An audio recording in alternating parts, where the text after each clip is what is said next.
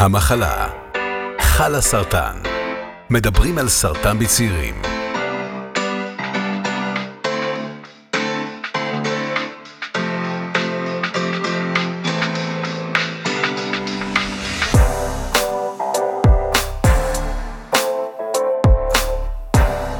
אז שלום לכולם ולכולם, וברוכים הבאים והבאות לפודקאסט המחלה שלך, הסרטן. אני ענת שפירה, אני בת ארבעים ואחת ואני מחלימה מסרטן שד. כל הדברים האלה הם אה, רק אינדיקציה לזה שאני בחורה, בסופו של דבר. והפעם, הפרק הזה אנחנו נעשה אה, את הדבר הכי נשי שאפשר לעשות, ובעצם נייצר מרחב שבו גברים יוכלו לדבר על גבריות וסרטן, כי הם לא מדברים מספיק על גבריות וסרטן, אז אנחנו נשתמש בפרק הזה ובמרחב הזה של הפודקאסט בשביל לעשות את הפרק הזה, ובשביל שהוא יקרה. נמצא איתי פה האחד והיחיד, תום ברדוב. היי תום. שלום, שלום, שלום. וגם הצטרף אלינו בשיחת טרנס אטלנטי נדב וייסמן. היי נדב. היי. אז רגע שנייה לפני שאנחנו מתחילים, תום ונדב, תציגו את עצמכם. תום, היי. אני תום, אני בן שלושים ושלוש, אני מורה דרך, מדריך טיולים, אני נשוי, פלוס אחד, פלוס כלבה, והיה לי סרטן באשך. אשך. אשך. איזה מילה מגילה אשך, אשך. אשך, אשך, בביצה. ונדב? אני עדיין, עדיין יש לי את ה... כאילו כשאני שומע את המילה אשך, יש לי את ה... אשך, אשך. מהדהד בראש את המורה לביולוגיה מכיתה זין. אה. אומרת, האשה.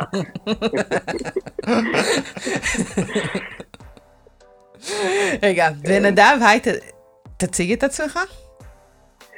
אז אני נדב, אני בן שלושים ושמונה, נשוי למורן, ואבא של עם הקטן שנקרא יונתן, בן שנתיים. ואני עברתי כמה גילים מקצועיים, אני פסיכולוג, אבל הייתי במרקטינג ובתוכנה, ויש לי סרטן מעי גרורתי של גרורות בכבד, ואני בעשרה חודשים האחרונים נמצא עם משפחתי בארצות הברית בטיפולים בניו יורק. אז תודה שהצטרפתם אלינו, ואנחנו שלושתנו, אני אנסה לא לדבר הרבה, אולי, אני גם אתן פה, זה נראה לי בדיוק הזמן לעשות פה איזשהו דיסקליימר מסוים, לפני שאנחנו צוללים פה למורכבות של בין גבריות לסרטן. אני אגיד שאני מגדירה את עצמי כפמיניסטית, וואו, כל הדברים האלה. השיח שהולך להיות פה הוא שיח סופר רטרונורמטיבי, אני... מכוניות, כסף, נשק, כל הדברים הגבריים. שכחת להגיד פורנו. אני עושה פה דיסקליימר, יהיו דברים שיכול להיות שאני כזה, תום יראה אותי כזה בולעת רוק ומחזיקה את עצמי לא להגיד דברים, אני לא אגיד אותם. כי אני חושבת שכדאי שננהל את השיחה הזאת כמו שהיא צריכה להתנהל, ולא שאני אפריע לה כל הזמן, אז אני אהיה בעמדת המחוללת ופחות בעמדת החוות דעה, כי הספיק לי לדבר על סרטן השח, כי לא היו גברים שידברו על סרטן השח, וזהו, אני, אני אחזור לנקודה הנשית שלי, אבל היי, הבאתי בשביל זה את הטובים ביותר. אז היי, מה שלומכם? למה קשה לדבר על סרטן וגבריות? שתיקה. למה קשה לגברים? גברים לדבר על סרטן? כן. למה קשה לדבר על סרטן וגבריות? גם וגם. טוב שותק. נדב, תציל אותנו. כן, כן, כן. אז אני אגיד שאני, קודם כל אגיד שגבריות זה משהו שכל אחד מגדיר לעצמו אחרת, כל אחד גדל אחרת, ואני חושב שזה הרבה, יש פה הרבה עניין של הגדרות אישיות, היסטוריה וחוויות אישיות. מה שאני מבין, על גבריות זה מה שאני, זה מה שבנפש שלי משתקף כגבריות, יש כאלה שיקברו לזה יותר, יש כאלה שיקברו לזה פחות, אבל אה, אני, לא, אני לא יודע עד כמה זה ב... עד כמה זה בשטנס, אבל יש מזה דברים שהם בשטנס. אני, אני, אני מסכים, אני חושב שגם קיבלתי את הסרטן הגברי ביותר, סרטן האשך, כלומר, הוא שייך רק לנו הגברים, רק מועדון אקסקלוסיבי ביותר. אני, אני, אתה אומר שוב, זה אומר שהוא הכי כאילו, זה אומר שכנראה אין סרטן עצים. יש סרטן, לא, אין סרטן פין. סרטן פין? אני לא רוצה לדעת אם יש דבר כזה, אוי ואבוי לנו, אבל סרטן האשך בהחלט יש, וזה יהיה הסרטן הגברי. הרמונית גם. למרות שהוא משפחת סרטן שד, וזהו במשפחה של כל הסרטנים ההורמונליים. לא, אבל אני, אנחנו סוטים מהנושא. אני רוצה להגיד שכל הנושא של גבריות בהקשר הזה של הסרטן בהחלט פגש אותי, בהחלט הגיעו אליי עם שאלות, איך זה משפיע עליך, על הפוריות, על המיניות. הדברים האלה עולים מיד, ומן הסתם שזה סרטן של גברים. אז התגובה שלי היא תגובה גברית בהרבה מהמקרים. מה זה אומר? אז אם אני אספר קצת את המהלך ואת הסיפור שלי, אז uh, קיבלתי, גיליתי שיש לי סרטן, ניתוח, כימותרפיה, ותוך כדי הכימותרפיה ממש לחצו עליי לעשות עוד טיפולים uh, משלימים. אז הלכתי לעשות דיקור והלכתי לטיפול. כשסיימתי את הכימותרפיה, שלושה וחצי חודשים של סלט, אמרתי תודה ושלום ולהתראות למדקר ולמטפלת, אין לי מה לעשות איתכם יותר, אני סיימתי טיפולים. מה שאני בא להגיד שזה הדבר הכי גברי שיכול להיות. כלומר, הייתה לי משימה, סיימתי אותה, ניצחתי, או סי... הושלמה המשימה, אני יכול להתקדם הלאה. ואין לי יותר מה להתעסק בסרטן. אני אומר את זה כי אחר כך בדיעבד, דברים צפים ועולים, והבנתי שאני כן צריך להתמודד עם זה, כמו שצחקנו בפרטי בינינו, באוריינטציה נשית, ולא גברית, שהיא... לטטא מתחת לשטיח ולהגיד נגמר, כשאנחנו כולנו יודעים, או מי שחווה סרטן, שזה מה שנקרא... לא נגמר בזה. לא נגמר בזה, זה... אבל אתה חושב שזה... נדב, אתה סטייג' פור. זה פריבילגיה שפחות קיימת בסטייג' פור. הסיפור הזה של הטיטו. זה נכון. אני אגיד... אני אגיד שני דברים, אני אגיד שלושה דברים. קודם כל, קודם כל, נכון, לא היה לי את הפריבילגיה הזאת, אני מהר מאוד הבנתי שאני צריך לעשות, לשנות דברים. עכשיו, היה לי מזל שאני הייתי שנים בטיפולים אינדיבידואליים, קצת, לא התחלתי ככה, התחלתי כמו שתום אומר, לטטא דברים מתחת לשטיח, ולא לדעת אה, להסביר לעצמי למה אני מרגיש מה שאני מרגיש וכולי, אבל שנים של טיפולים אינדיבידואליים, פסיכולוגיים, כן? אה, לימדו אותי כן לעשות את זה, אז מהבחינה הזאת הגעתי מוכן, אה, ומיד התחלתי טיפול, וטיפול עוזר לי. אה, הדבר השני זה שככה בגישה הראשונה של האונקולוג, אחרי שהובחנתי, אה, אה, אה, הגענו אליה... אני ואשתי וההורים שלי, וראיתי את אבא שלי פורץ שם בבכי, כמו שבחיים לא ראיתי אותו, ואני חייב להגיד שבנקודה הזאת הבנתי, שמבנים קיימים הולכים להשתנות, שהחוויה הזאת היא שונה, ושכאילו, מה שהכרת גם לגבי גבריות, הוא לא מה ש... הוא לא מה שיהיה, ודברים הולכים להשתנות. אז זהו, נראה לי שאמרתי. בגלל התגובה שלו? איך זה היה אצלך, תום? בגלל התגובה שלו, כן, כי, כי אבא שלי זה, מן הסתם, אבא שלך הוא המודל גבריות הכי, הכי זמין שיש לך. הצליץ אותי, סתם. ואני חושב שלאורך החיים, הבנתי, הרגשתי שאבא שלי הוא זה ש, שמרגיע את המצב כשקשה, וכשאבא שלי הוא זה שנותן את ה... בסיס היציב למשפחה, וכשהוא מתפרק, אז אני מבין, רגע, כאילו, אם הולכים להשתנות פה. אני חושבת שזה מעניין, כי אני, נגיד, אבא שלי היה בן אדם האחרון שהצלחתי לספר לו, כי הוא איבד את אשתו לסרטן, והיא צריכה להסביר לו שהוא הולך לחוות את הסיפור הזה עוד פעם. אני מודה שהוא לא התמודד עם זה ביעילות מקסימלית, ברמה שבאיזשהו שלב הוא נסע לארצות הברית לתקופה ארוכה, שחררתי אותו לדרכו, בה יהיה עדיף לכולנו שהוא יתמוך בי מרחוק, כי הוא, הוא לא ידע איך להכיל את הדבר הזה, הוא לא ידע מה לעשות ואיך לתפעל אותו ודברים כאלה, ו... אבל כן נשארתי בלי מבוגר אחראי עליי, באיזשהו מקום. וזה נורא קשה להתמודד עם ה... שאתה אני המפוגרת בכל המצב הקיצוני הזה שמתרחש. איך זה היה אצלך? אצלי, אבא שלי, תראו, בעצם חייבים גם לעשות את ההפרדה שבמקרה של הסרטן השכים שלי, זה היה עניין של פרוטוקול. הרופא מההתחלה אמר, זה ככה, צריך לעשות ככה, והכל הכל פתיר ועניין של זמן. אז אבא שלי נשאר יציב ואיתן. האמת היא שזאת אמא שלי, שאני מרחם עליה, כי היא הייתה צריכה לדבר עם כולם על הביצים שלי, אז uh, שם אותה בפינה משעשעת כזאת.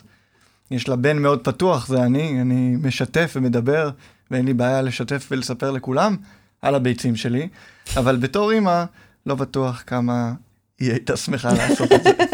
אבא שלי היה איתן uh, בכל המהלך, כי באמת היה מדובר בפרוטוקול, אבל uh, אמא שלי, אני, אני רחמתי עליה, כי הייתה צריכה לדבר על הביצים שלי כל פעם, מה, איזה סרטן? אה, בטן תחתונה, כל מיני המצאות שכאלה. תראו, גם בתור אישה, כאילו, אז אני, היו רואים אותי עם קרחת, ואז אומרים לי, רגע, אבל מה? כזה, סרטן צד שמאל, כי העיניים כזה הולכות ומחפשות... אה, מה לא בסדר, ואיפה זה... אוי, מזל, מזל שהעיניים לא מטיילות לכיוון האשכים. רגע, איזה אשך? סורי, אני חייב להגיד משהו. חייב להגיד משהו, משהו אישי.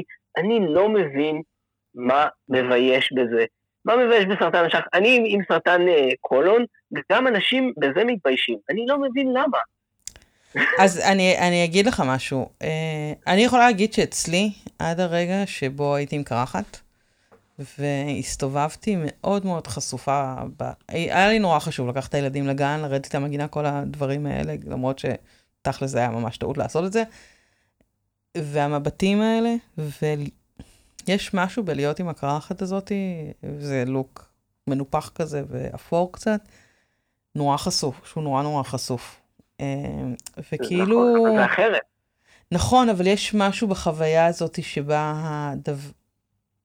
ההתרחשות הכי מסיבית שלי כרגע, הדבר הכי קיצוני שחוויתי אי פעם, או בין הקיצוניים, אני חס... כולם רואים שזה מה שקורה לי עכשיו.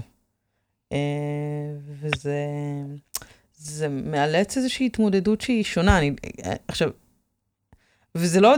דווקא לא הסתכלתי על זה מתוך המקום הנשי של אובדן השיער, אלא פשוט כאיזושהי חשיפה מסוימת, אבל זה מצחיק שאנחנו מדברים על זה קצת, כי נורא מזלזלים באובדן שיער של גברים, והוא גם משמעותי.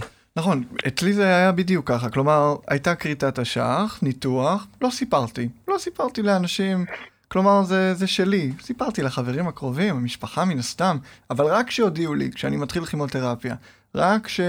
ידעתי שהשיער עומד לנשור, והולך להיות כל הטררם סביב זה, רק אז הרגשתי שאני חייב לספר. כאילו זה תסמונת את הסרטן הקטן. הרגשתי שזה, שזה לא נחשב. שמה, אני אספר לאנשים שאיבדתי אשך, והיה לי סרטן, היה, הוציאו אותו, נגמר. אחר כך שהתחלתי את הכימותרפיה, בגלל שהוא לא נעלם עד הסוף, אז... הבנתי שהמראה שלי הולך להשפיע בעיניים על אנשים. זה, יש משהו במבטים האלה, ש... לפעמים כזה עם הטיית ראש, של החשיפה, הפגיעות הזאת, אה, לא יודעת, אני לא הייתי רגילה להתנהל בצורה כל כך פגיעה במרחב הציבורי, היום אני עושה את זה הרבה יותר, אה, בין אם זה בפייסבוק, בין אם זה, זאת אומרת, כל מיני דברים כאלה, אבל זה... אה, אחד זה נורא חשוף, שתיים... הייתי צריכה לעבור תהליך עם עצמי של להגיד, זה לא אשמתך, כאילו, את ממש עושה את כל מה שאת צריכה לעשות, כאילו, בשביל להתמודד עם זה הכי טוב שאת יכולה. זה מה שאת עושה, וזה מה שזה. אבל הייתי צריכה לעבור את הניטרול של הבושה הזאת. אני לא יודעת אפילו אם זה בושה, אבל אשמה אולי? כי יש כל מיני דברים שמאוד מלווים באשמה, בקושי, לא יודעת, אני זוכרת שמישהו אמר לי פעם על הבת שלי, אבל את יודעת, אם... לאמא שלה יש סרטן, וזה גם ריסק לי את הלב, כאמא, כאישה. זאת אומרת, יש כל מיני דברים שהם, כאילו, נכון, לאמא שלה יש סרטן, כאילו, אין לי... אני מבין שזה יותר, כאילו, העניין של, כן, יש פה, ככל שאת מדברת, אני גם מרגיש שיש, שוב, אצלי כל, ה, כל הצלקות והחתכים והסטומה שיש לי, זה הכל מתחת לחולצה אמנם, אבל יש, יש מצבים, יש מצבים שאתה, שאתה חשוף, אני לא יודע אם, אם, אם אתם יודעים, אבל כשאתה, כשיש לך סטומה, אז בוא נגיד שאין לך שליטה על רעשים שהיא עושה, אוקיי? אין לך שליטה על זה, ויום אחד אני עומד פה בארצות הברית, זה נקודה של כזה של יו פי אס, להחזיר איזו חבילה של, איזו חבילה של אמזון, ואני עומד מול הנציג, ויוצא משם קולות מעניינים, והוא אומר לי, Sir, are you... אוי, לא. ועוד באמריקאית זה נשמע הרבה יותר קיצוני, כאילו. לחלוטין. וזה לפעמים מביך, נכון, אבל כאילו אני במצב כל כך קיצוני, שהדברים האלה הם כאילו... זה הדברים שאני... אבל אני חייב להגיד שאם הייתי לאבד שיער, זה באמת מאוד חשוף, הכימותרפיה שלי לא מאבדים שיער, ובעצם אני יכול לבחור מתי לחשוף את מה שאני רוצה, מה שכן עשיתי, כמו שאמרת, גם עברתי איזושהי טבילת אש של חשיפה במרחב הציבורי, שאני חושב שנשים באמת הרבה יותר עושות את זה, ודברים הרבה פחות עושים את זה, אני לא חושב שראיתי הרבה גברים שכמוני פרסמו תמונה בלי חולצה עם כל החתכים והסטומה וכל העניינים בתפוצת נאצ. אני, אני אשאר רגע, איך, איך זה משפיע בעצם על דימוי? נגיד בסרטני שד זה מאוד מדובר, גם לא מספיק, אבל יש השפעה על הדימוי גוף שלכם? לחלוטין. לחלוטין. איך, איך זה אצלך, תום? יש. אני חושב שאני שונה בתמונה הזאת, כי... כי באמת נכנסתי לזה, נשוי, כבר ילד אחד, ואמר, לא משנה, גם אני ואשתי דיברנו, לא משנה מה קורה, הכל בסדר, אנחנו, אנחנו ביחד, אנחנו אוהבים אחד את השני, אנחנו נת, נתמודד עם זה, ואני עם עודף ביטחון עצמי, אז מה זה ביצה אחת יותר, ביצה אחת פחות, מה זה משנה? אף אחד הרי לא יודע ולא רואה, אז ברמת היום-יום, זה לא, לא משפיע, כי אף אחד אחר לא יודע. ברמה האישית, זה, זה מורכב יותר. זה, זה באמת, אה, ככה, נוגע בנקודה רגישה יותר, כי הייתי רגיל אה, לשניים, שתיים, כן? והיום יש רק, אה, רק אחד, ואני בחרתי לא לשים תותיו, אז אני, מה שנקרא, סולו. ו, ו, וזה תזכורת, תזכורת תמידית, כאילו, קונסטנט. מה זה אומר? לא יודע, אני עדיין מאבד את זה, אבל... אה, אבל זה שם. זה, אתם הרגשתם? איך, איך הבנות זוג שלכם התמודדו עם זה? אני יכולה להגיד שבמקום שלי, איך זה מול הבן זוג שלי, השינוי הגופני הנרחב שעברתי בעקבות זה? זו שאלה שאני כל הזמן, כל הזמן זקוקה לאישור מחדש באיזשהו מקום. זה ככה גם, אתם גם? כן. תראי, במובן הזה, לי יש הרבה מזל, כי מורן אומרת, ואני גם באמת מרגיש את זה, שזה לא משנה עבורה, כמובן שיש פה עניין של, של משיכה, ו, ומה שהיא אומרת, ומה שאני מרגיש שזה לא משנה את, ה, את המשיכה שלה אליי, או, ו, ו, וזה נהדר בשבילי, ואני חושב שזה היה פי אלף יותר משמעות, הייתי בשלב של כמה שנים אחורה, של חיפוש זוגיות. אני לא שם, וגם תום לא, אז אנחנו פחות מייצגים את המקום הזה, אבל אני בטוח ששם הרבה יותר קשה, כי אתה עומד הרבה יותר למבחן במקומות האלה הפיזיים של הדימוי גוף. במובן שאני אני חייב להגיד אפילו, וזה יהיה מאוד גברי, אני קצת מרגיש, אני קצת אוהב את כל הצלקות שיש לי, מרגיש כמו... פצוע מלחמה כזה, שיש לו את כל הזיכרונות האלה, מכל הניתוחים, ומכל ה... באמת, כאילו, אני נראה כמו מישהו שחזר מאיזה... בסדר. תראה, חזרת. חזרת משדה קרב, או אתה עדיין שם למען האמת? אני עדיין שם, אני עדיין שם. ויש פה חוויות מאוד מאוד עוצמתיות, באחד הניתוחים, מאיזושהי סיבה של זיהומים, השאירו לי חתך מאוד גדול פתוח, שהיה צריך להיסגר לבד פשוט, עם הזמן, ומישהו היה צריך לחבוש את זה כל יום. זה היה פשוט, ו- ומורן, פשוט כאילו, זה היה בור, בתוך הגוף, לא כל אחד יכול לעשות את זה, וזה מייצר איזושהי אינטימיות, זה מה שהמחלה הזאת עושה, היא מעמידה אותנו ב- ב- ב- במצבים שאנחנו מגלים על עצמנו, מלא דברים, למזלי בעיקר, במקרה שלי ושל הזוגיות שלי בעיקר חיוביים, אבל בהחלט, זה בהחלט משפיע על דימוי גוף, במקרה שלי גם החוזק, החוזק הפיזי, הייתי בן אדם שעושה המון ספורט, ו- ואהבתי להרגיש בריא, ו- וכל זה כאילו מה שגובר בשנה וחצי האחרונות, אני... שרירים לא נשארו שם יותר מדי. כן. הכי מפחות בקטע של מסות שריר. כן. אני גם, אני גם רוצה בהזדמנות זאת לתת חט-חט לאשתי היקרה ולהגיד תודה רבה על כל מה שהיא עשתה בשבילי. אני חושב שמעבר לזה שאני יודע ש... נשים מבקשות מהבן זוג שלהם בדיקת שעד כזאת, תראה, אני מרגישה משהו, אתה מרגיש משהו, זה נורא טבעי, לבקש את זה באשך, זה אפשרי, אני לא בטוח כמה כל הגברים היו זורמים על זה, אני יודע שאני ביקשתי מאשתי, אני לגמרי, תבדקי, לא לא, אני יודע, מהצד הנשי, ברור, כאילו מה הבעיה, תיגע לי בציצי, יאללה, בכיף. לא, גם אם הייתי מתבקשת לעשות. לא, לגמרי, לגמרי, בגלל זה מאז כל יום אני מבקש ממנה. סתם, אני מגזים, אבל... נכנס דיסקלמר. איך קוראים לה? זיו. זיו? זיו. איזה שם יפה. סליחה, זיו. אני בחרתי. סליחה, תום יחזור הביתה עם מאפים, עם פחמימות מלחמים. אלי יחתוך את זה מעריכה את כל שקרה. לא, למה לחתוך? רק את זה. אותי, אותי לחתוך. אתה רגיש עם המילה לחתוך. כן, כשאומרים לחתוך אני עכשיו, מה חותכים? טוב, נדלק פה.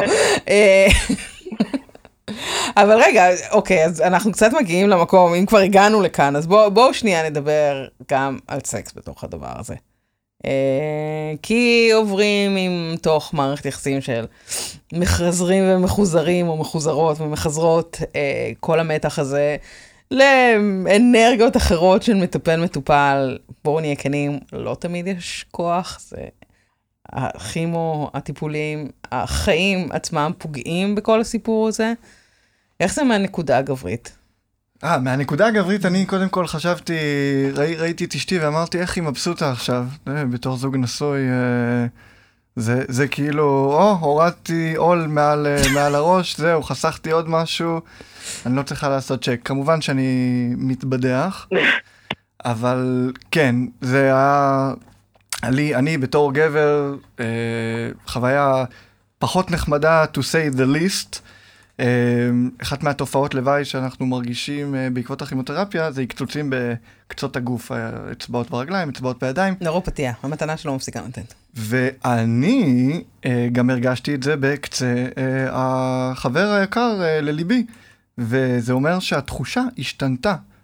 זה תוך כדי הכימותרפיה ועוד כמה חודשים אחרי עד שבעצם הגוף התנקה כליל, היום אני שמח להגיד שהכל חזר לשגרה, אז לכל מי שדאג, תודה לאל. אבל זה יכול גם לא לחזור לשגרה. זה גם מה ששמעתי, אבל אין ספק שזה השפיע עליי אולי הכי הרבה, שידעתי שמשהו יכול להיות נעים כמו שהוא היה, והוא לא היה פתאום, הוא מבאס, הוא מתסכל, הוא לא עוזר להוריד מהסף לחץ שאתה נמצא בו באופן כללי, ובטח... שכשאנחנו מדברים על סרטן האשך ולוקחים מהגבר את ה... באמת, אני, אני אגזים, אבל אני אגיד שגם אני זרקתי באיזשהו רגע את המשפט, אבל אם ייקחו לי עוד ביצה, אבל אם ייקחו לי גם את, ה... את החבר, אוי ואבוי, אני, אני מתאבד, אני, אין, לי, אין לי מה להמשיך בחיים יותר. עכשיו, אלה דברים שאנחנו זורקים לאוויר, ואוי ואבוי אם באמת נגיע לשם, אבל זאת התחושה, ש... אין לי למה לחיות אם אני לא יכול להתקיים כגבר, כ, כפעיל מינית. זה, זה מה שאני הרגשתי. איך זה אצלך, נדב? אני חייב להגיד שקודם כל, כאילו, בוא נהיה אמיתיים קודם, כאילו, אין הרבה, אין הרבה מיניות תוך כדי, לא, אין הרבה מין תוך כדי כימותרפיה. החשק מאוד, לפחות אצלי, חשק מאוד ירד, והרגשתי את זה בעיקר כשהיה לי פה ושם תקופה קצת בלי כימותרפיה, ואז הוא חזר, ואז הבנתי כמה זה... אני, אני חושב שצריך גם להבין שיש גם דברים תוך כדי שקוראים למערכת יחסים שמשפיעים על, על המיניות, כמו שאמרת, למשל, אם, אם היחסים הופכים למטפל מטופל, זה פתאום אולי כאילו דברים שמשנים את המערכת יחסים גם ברמה המינית, פתאום זה אולי כאילו מרגיש אחרת, אז זה דווקא לא קרה במקרה, במקרה שלי, אבל אני חושב שהיה באמת שינוי, והיה גם לנו באיזשהו דיב, גם במורן באיזשהו שלב, הרגשה של, של חוסר, שהדבר הזה הוא חסר, שהוא מאוד חסר לנו, כאילו אנחנו מבינים שאין אותו, ו- וכשכן היה, וכשכן יש אותו, אז זה מאוד מתוק, ומאוד, כאילו, מאוד מיוחד. אבל, אבל אין ספק שיש כאילו שינוי מאוד גדול גם במקום של זה בחיים, כשהחיים, כשהחיים בסכנה כל הזמן, אז, אז אין מה לעשות. אז, אז, כאילו פעם לימדו אותנו שזה סקסי, כאילו שהחיים בסכנה, נכון? אבל זה הכי לא. זה לא. זה לא. אני חושבת שבכלל יש בסרטן הזה, ואולי גם בגלל שאנחנו בשיח על גבריות, כל מיני מוסכמות ודברים שגדלנו עליהם, שהם מאוד uh, מתפרקים ומפסיקים להיות uh, כל כך בינאריים כמו שהם היו בשנות ה-שמונים וה-תשעים, והופכים להיות uh, מורכבים וקשים יותר uh, ממה שהיינו רגילים אליהם. זאת אומרת... Uh... לא, לגמרי, בהקשר הזה של הגבריות, אין ספק שאני תוך כדי, לאורך כל השלבים, להיות חלש, להראות חולשה, אלה דברים ש... לא רציתי, לא יכולתי, כל פעם שנכנסתי לפינה שבה אני חלש, הפכתי להיות כועס או עצבני, רק כדי לתת קונטרה לכל הדבר הזה. שוב, בדיעבד, בטיפול שאני נמצא בו היום, אני מבין שפרקתי את הרגשות בצורה לא נכונה. אז, אבל... מה, אז מה עשה את הסוויץ', כאילו, אם, אם אנחנו מדברים, זאת אומרת, איך חזרת שוב לטיפול? מה קרה? מה קרה שחזרתי שוב לטיפול? עברו חודשים ארוכים שבהם ניסיתי להתעלם מכל מה שקרה, לחלוטין לשכוח, לנפנף חברים, משפחה ששואלים אותי מה שלומי, מה חדש, מה קורה, להגיד להם, חלס לשאול אותי, אני, אני כבר לא שם, והעצבים לא עברו, הכעס לא עבר, נשארתי כועס, נשארתי עצבני, ואשתי זאת שדחפה אותי ואמרה לי בסוף, תראה, זה לא... אתה עברת משהו, ולפעמים אנחנו... אין לנו את הכלים להתמודד, ואתה פשוט פורק את זה, לא נכון. ואתה פורק את זה עליי. אז היא סבלה, סבלה לא מעט ממני, ולכן אה, הלכתי, והתחלתי טיפול, והתחלתי לאבד את הדברים, ולקבל כלים כדי אה, לפרק את התסכול, עצב, ל... לרגשות שהם לא כעס ועצבים, שהם לא... אני רוצה, בגלל שאנחנו בפרק על גבריות, להגיד אה, מאפיינים גבריים. כלומר, כשגדלתי, לא לבכות, אל תרגיש, אל תבכה. אתה יכול לחוס, אתה יכול להיות עצבני. זה, זה התנהלות גברית. אלה הרגשות שנחשבו ללגיטימיות. לגמרי, לגיטימיות, גבריות, והיום אני לומד אחרת. אפשר אחרת. אז אני אשאל אתכם ככה, אולי לקראת אה, סיכום בעצם, אז אה, אה, תראו, יש הרבה דברים בעולם הגבריות, אנחנו, אני, אני מרגישה שרק התחלנו לגעת, יש המון דברים, גם הצד של הרווקות בתוך זה, שהוא עולם אם לא, הצד של ההורות בתוך זה, ואיך אנחנו הורים אה, לילדים שלנו, ואיזה דמות אנחנו רוצים להיות, שיש לה מאפיינים גבריים כאבות, במיוחד שניכם, גם שני אבות צעירים, Uh, אני מה, מה תגידו לחבריכם הגברים? שאני, זה נושא שאני סופר עסוק בו. אני חושב שזה המקום שאני הכי מרגיש שהסרטן משפיע עליי בתור גבר ובתור אבא. בין שנתיים, ואני גם פסיכולוג, אני כאילו יודע כמה זה חשוב לילד שהוא גם בן, המודל הזדהות הגברי שלו, ומה זה אומר בשביל הילד הזה, אם אני יכול להתאפס כחלש, או כמי שאם חס וחלילה אני אמות, אז כאילו כמי שוויתר, או כמי שהפסיד, או עכשיו אני יודע, זה הכל מושגי מאוד אולי קצת גבריים, אינסטנטיים, לא יודע, אבל זו נקודה שהיא מאוד מאוד חשובה לי, ו, ואני אני חושב על זה המון, ובאמת ברגעים שאני לא יכול לתפקד כאבא, כשאני, לא יודע, מחלים מניתוח או עבר, אני, אני מתחרפן. ואני מנסה בגלל, בגלל זה להיות איתו כיום כמה שיותר, לבלות איתו כמה שיותר זמן, ולתת לו כמה שאני יכול, ובנוסף, אני כותב לו טקסט מאוד ארוך, שאם אני לא אהיה פה, הוא יקרא כשהוא יהיה דוד.